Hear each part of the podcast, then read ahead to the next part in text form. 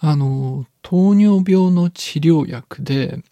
GLP-1 受容体作動薬っていうグループのものがあるんですけど、これが体重を落とす薬として注目されているんです。で、まあ、そもそも糖尿病、特に2型糖尿病っていうのは、体がインシュリンっていうホルモンに適切に反応しない状態で、それで血糖値が上がるものなんです。あの、体の中に GLP-1 というのがあって、血糖値が高い時には、この GLP-1 がインスリンの分泌を促進して、で、インスリンには血糖値を下げる作用があるので、その結果血糖値が下がるっていう、そういう働きがあるんです。で、この GLP-1 と同じ働きをする GLP-1 作動薬っていうタイプの薬があるんですね。まあ、化合物としてはリラグルチドとかセマグルチドっていうのがあって、セマグルチドの方はリベルサスとかオゼンピックっていう商品名であの使われているものなんです。で、こういった薬っていうのはインスリンに適切に反応しない人、インスリン抵抗性の人に投与すると血糖値を下げるっていう作用があるんです。で、さらに体重の減少も起こすんですね。で、これはこの GLP-1 作動薬が脳に直接作用して食欲を減らすからだって考えられているんです。で、まあ脳に直接作用するっていうことなんですけど、ドーパミンという神経伝達物質を作る神経細胞にも GLP-1 が作用すると考えられているんですね。でまあドーパミンってよく聞くと思うんです。その快楽とか報酬に関わるみたいな言われ方をしてつまり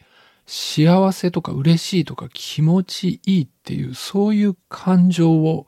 起こすものっていうような言われ方がするんですね。で、そういった感情っていうのはやる気とか学習に重要なので、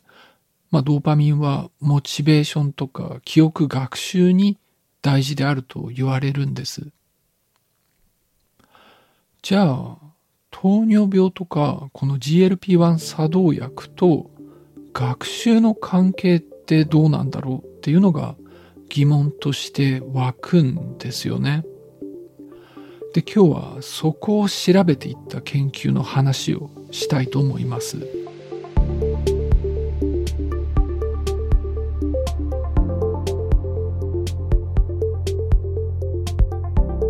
ホットサイエンティストへようこそ、コナヤです。今日紹介する論文は、マックス・プランク研究所のルース・ハンセンらによって行われた研究で、2023年8月のネイチャーメタボリズムに掲載されたものです。で、この研究では、肥満でインスリン抵抗性の人つまり糖尿病と言っていいような人とそれの比較の対象として痩せてインスリンへの反応性が正常な人について連合学習のテストを行っています。で連合学習っていうのは一つの刺激と別の刺激を結びつけるっていう学習なんですね。あの、有名なのは、パブロフの犬っていうやつで、こう、ベルが鳴ると餌が出てくるっていうのを繰り返し、あの、刺激として与えて、それを学習すると、ベルが鳴るだけで餌は出てなくてもよだれが出るみたいな、そういうふうに二つの刺激を結びつけるっていうような学習です。で、この研究では参加者にリラグルチドを投与した状態とそうでない状態で連合学習のタスクを行ってもらっています。で、結果なんですけれども、インシュリン抵抗性の人では、正常な人よりも学習が悪かったんですね。でも、リラグルチドを事前に投与すると、正常の人と同じように学習をしていたということなんです。でも、リラグルチドは正常な人に投与してもその人の学習をさらに良くするというような効果はなくてこのインスリン抵抗性の人の異常を元に戻すっていう効果があるっていうそういう結果だったんです。ということは糖尿病っていうのはもちろん体の健康に悪影響があるんですけれどもそれだけじゃなくって学習にも悪影響があるっていうことなんですよね。でさらにこの GLP-1 作動薬っていうのはその部分も治療できるっていうことが明らかになったんです。でですねこう一般向けに書かれた短い記事なんかにはこういうふうにこの論文の内容が紹介してあったんです。でも論文を見てみるとここでやっている連合学習のタスクっていうのがかなりややこしいものでこんなには単純な話ではないんですね。で僕自身もちゃんと正確に理解できているかあんまり自信がないんですけどここからそのややこしい中身に入っていこうと思うのでまあ大雑把にはこんなもんだっていうちょっと話半分で聞いてもらえればと思います。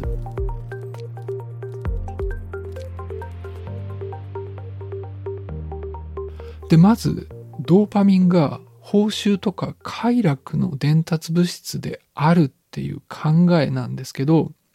それが今はもう古いというふうになってきているようなんです。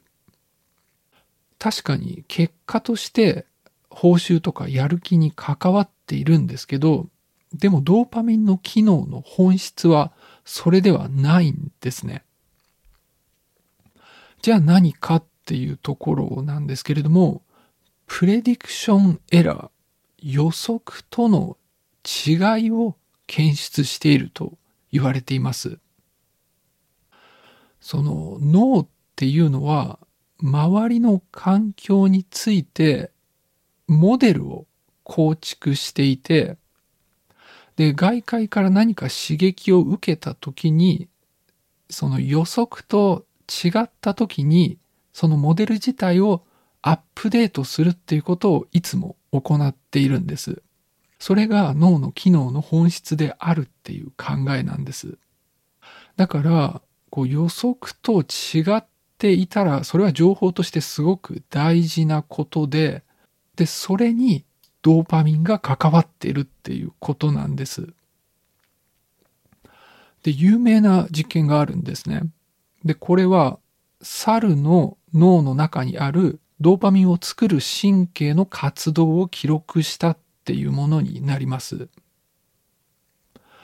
でですね、こう猿に餌を与えると、ドーパミンの神経が活動するんですね。だから、まあそういう餌みたいな報酬になるようなものと関係があるってまあ人は考えてたんです。でもこれはですね、いつ餌が来るか分かってないんですよ。で、突然餌が出てきて予測ができてないので、予測と違うから反応してるっていう考えなんです。で、なんでそういうふうに考えるのかっていうのが次の実験で明らかになるんですね。その猿に餌を与えるんですけれども、ブザーを鳴らしてで、その後に餌をあげるっていうのを繰り返すことによって、まあ、ブザーと餌を学習させるんです。で、そういう状態の猿の神経の活動を記録したんですね。で、そうすると、ブザーが鳴った時にドーパミン神経が活動したんです。で、その後、餌が出てくるわけなんですけれども、餌が出たタイミングでは、ドーパミン神経は反応してなかったんです。その何の刺激もなくても少し反応があってそういうベースラインの反応があるんですけど餌が出てきてもそのレベルの反応しかなかったんです。で報酬になるのは餌の方なんですよね。ブザーじゃないんですよね。だからドーパミンは報酬のところで活動してるわけじゃないんです。で、ブザーのところでは活動してるんですけど、それはブザーがいつなるかわからないんで、その予測との違いでドーパミン神経が反応してるっていう、そういう考えになっていったんです。で、ちなみにですね、ブザーは鳴ったんだけど、餌は出さないっていうこともやってみたんですね。で、そういう時は、ブザーの後に神経が活動して、で、餌が出てこなかった時に、ドーパミン神経の活動がベースラインよりもさらに下がったんです。で、これもこう予測と違ってるから、そういう反応が起きたっていう、そういうことなんです。で、GLP-1 に話を戻すと、GLP-1 がドーパミン神経をコントロールしてそうなわけです。だからこの論文ではプレディクションエラーの関わる学習について調べていってるんです。で多分ですねこう単純な連合学習とかしてもインシュリン抵抗性の人でも成績が悪いわけではないんだと思うんですね。だからこんな複雑なことをやってるんだと思います。で、実験の具体的な内容なんですけれども、これが非常に複雑なので、ゆっくり話していきますね。で、これは聴覚と視覚の連合学習になります。で、聴覚としては、高い音と低い音の2種類があるんですね。で、視覚の方は顔が写った写真と家が写った写真になります。で、実験に参加した人にはテストをしていくんですけれども、音が出た後に写真が出てくるんですけれども、どの写真が出てくるかを予測してボタンを押すっていうものになります。で、ボタンを押したらその後実際に写真が出てくるんですね。だから当たってたかどうかがわかるっていうことです。で、こういうテストを何回も連続してやっていくということになります。320回ですね。でですね、この聴覚と視覚の結びつきが決まってるわけではないんです。だから高い音だったら顔とか言って決まってるわけではないんですね。で、複雑なんですけれども、まあ、さっき言ったように予測をするっていうテストを320回やるんですが、それがいくつかのブロックに分かれています。で、ブロックの長さも固定されていなくて、24回もしくは40回ということですね。もしたまたま全部40回だったら、あの、8ブロックに分かれるっていうことです。でですね、ブロックごとに結びつきが変わるんです。しかも単純に高い音なら顔とか低い音なら顔とかそういう風になってないんです。高い音なら90%の確率で顔みたいな感じになってるんですね。で、これが5種類あって10% 30%、50、70、90%っていう確率になってるんです。で、それがブロックごとにランダムに現れるっていうことです。で、しかも、これどういう結びつきになってるかはもちろん参加者には知らされてないですし、いつブロックが変わったのかっていうのも知らされないんです。だから参加者からすると予測するっていうのがなかなか難しいんですね。その90%の場合だと、こう例えば高い音なら買おうっていうのが、まあ大体続くわけですよ。でも時々違うんです。で、10%だったら高い音なら家っていうのが、まあ大体続くみたいな感じなんです。でも知らないうちに突然ブロックが変わって、この傾向っていうのが変わるんですね。で、さらには30%とか70%っていう緩い結びつきの場合もあるし、50%っていう完全にランダムで予測することができないっていう状態にもなるわけなんです。だから参加者は、こう常に予測をアジャストしていかないといけないっていうことなんです。で、このややこしいテストをインシュリン抵抗性の人、まあ、糖尿病みたいな人と、インシュリン感受性が正常の人に対して、リラグルチド、GLP-1 作動薬を投与した時とそうでない時っていう形で受けてもらったわけです。で、参加者がこのテストをやると、どういう予測をしたのかっていうのがデータとして得られるわけですね。で、それに加えて正解だったのかどうかっていうのもデータとして得られるわけです。で、これを解析すると、いくつかの要素が計算できるということなんですね。ちょっとこの辺の計算はあの、僕にはよくわからなかったんですけれども、でもどういう意味なのかが書いてあったので、その結論だけ話していきます。で、計算して得られる要素の一つが、プレディクションエラーなんですね。だから予測がどれぐらい間違ってるかっていうことです。もう少し言うと、どれぐらい正解すると予測してるかっっていうのと実際どれだけ正しかったかのズレなんだそうです。で、これについては、インスリン抵抗性の人と正常の人で違いがなかったということなんですね。で、それから計算される二つ目のものとしては、 adaptive learning rate、適応学習率というのがあります。で、これは結びつきにどれだけ確信を持てないかっていうことで、そのアジャストして学習していくことに影響することなんだそうです。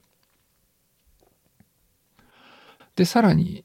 この一つ目の prediction error と二つ目の adaptive learning rate から三つ目の adaptive prediction error 適応的予測誤差っていうのが計算できるそうなんですね。で、これの意味なんですけれども、実際の結果からどれだけ学んでアップデートして次の選択をしてるかっていうことなんだそうです。だからどれだけ予測を適応させているかということで、これがその学習の指標になってるということです。でですね、この指標、えっ、と、 adaptive prediction error は、インスリン抵抗性の人は正常の人よりもスコアが悪かったんです。で、ついでに一応言っとくと、その二つ目の適応学習率っていうのもインシュリン抵抗性の人の方が悪かったんです。だから、インシュリン抵抗性の人は、こう予測を適用させていくっていうのが、正常の人よりもうまくできていなかったっていうことなんですね。でですね、GLP-1 作動薬であるリラグルチドを投与すると、このインスリン抵抗性の人で見られていたスコアが悪いっていうのが改善していたんです。で正常の人にリラグルチドを投与した場合はですね、学習が良くなるわけではないんですね。この論文の中ではむしろ低下したと書いてあったんですけど、まあほとんど変わっていなかったんです。だから、この GLP-1 作動薬はインスリン抵抗性の人だけで学習の異常を改善していたという、そういう結果だったんです。それからこの研究では、functional MRI っていう脳のどの部分が活動しているかを調べる機械で測定をして、で、これをこの連合学習のテストと同時にやっています。で、このデータからその adaptive prediction error と関係がある脳の場所を特定してそこの活動を見ることができるということなんですね。で、それがドーパミン神経がある場所なんです。で、インシュリン抵抗性の人はここでの活動が弱いっていう結果のようで、で、これもリラグルチドを投与した場合には回復しているという、そういう結論だったんです。というわけで非常にややこしいことをやってるわけなんですけれども、この論文から考えられることは何かっていうところですね。あの、インシュリンとか GLP-1 みたいなホルモンの働きっていうのは、今体の中にエネルギーが十分にあるかどうかっていうのを伝えるっていうことなわけです。で、そういった情報っていうのはどういうふうに学習するのかとかにも影響を与えると考えられていて、だからこういう情報の伝達が異常になってる糖尿病の場合では学習がおかしくなってるんだろうっていうとこなんです。で、今回の研究では、その糖尿病の治療薬である GLP-1 作動薬を使うと、こういう学習に関わるところも改善できるっていう結果だったわけです。ただ、この研究には限界点もあって、ドーパミンとの関係については、まだはっきりしないところがあるんですね。っていうのは、ドーパミンの神経がある場所の活動は見てるんですけれども、実際にドーパミンがこの経路に関わっているっていうことを検証する実験はしてないわけなんです。それからもう一点は、この GLP-1 作動薬リラグルチドの作用っていうのも、直接脳で作用してるのか、直接ドーパミン神経に作用してるのかっていうのを検証してなくって、インシュリンとかその血糖値の糖、グルコースへ影響を与えるはずなので、それが間接的に脳に作用してる可能性っていうのもあります。だから、まあまだまだ研究の必要はあるんですけれども、糖尿病では学習にも異常があって、で、今話題になってる GLP-1 作動薬がそれを改善する作用があるっていう可能性を示したという点でインパクトのある研究でした。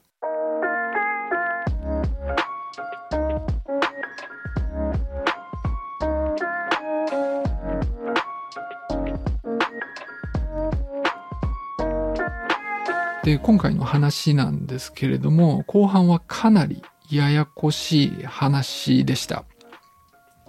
おそらく大雑把には合ってると思うんですけれども、もし間違ってるっていうところがあると分かった人がいたら、あの、訂正したいので、ぜひご指摘ください。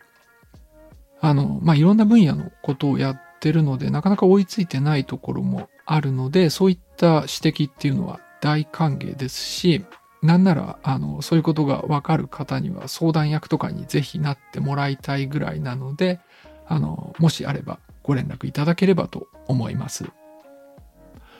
というわけで、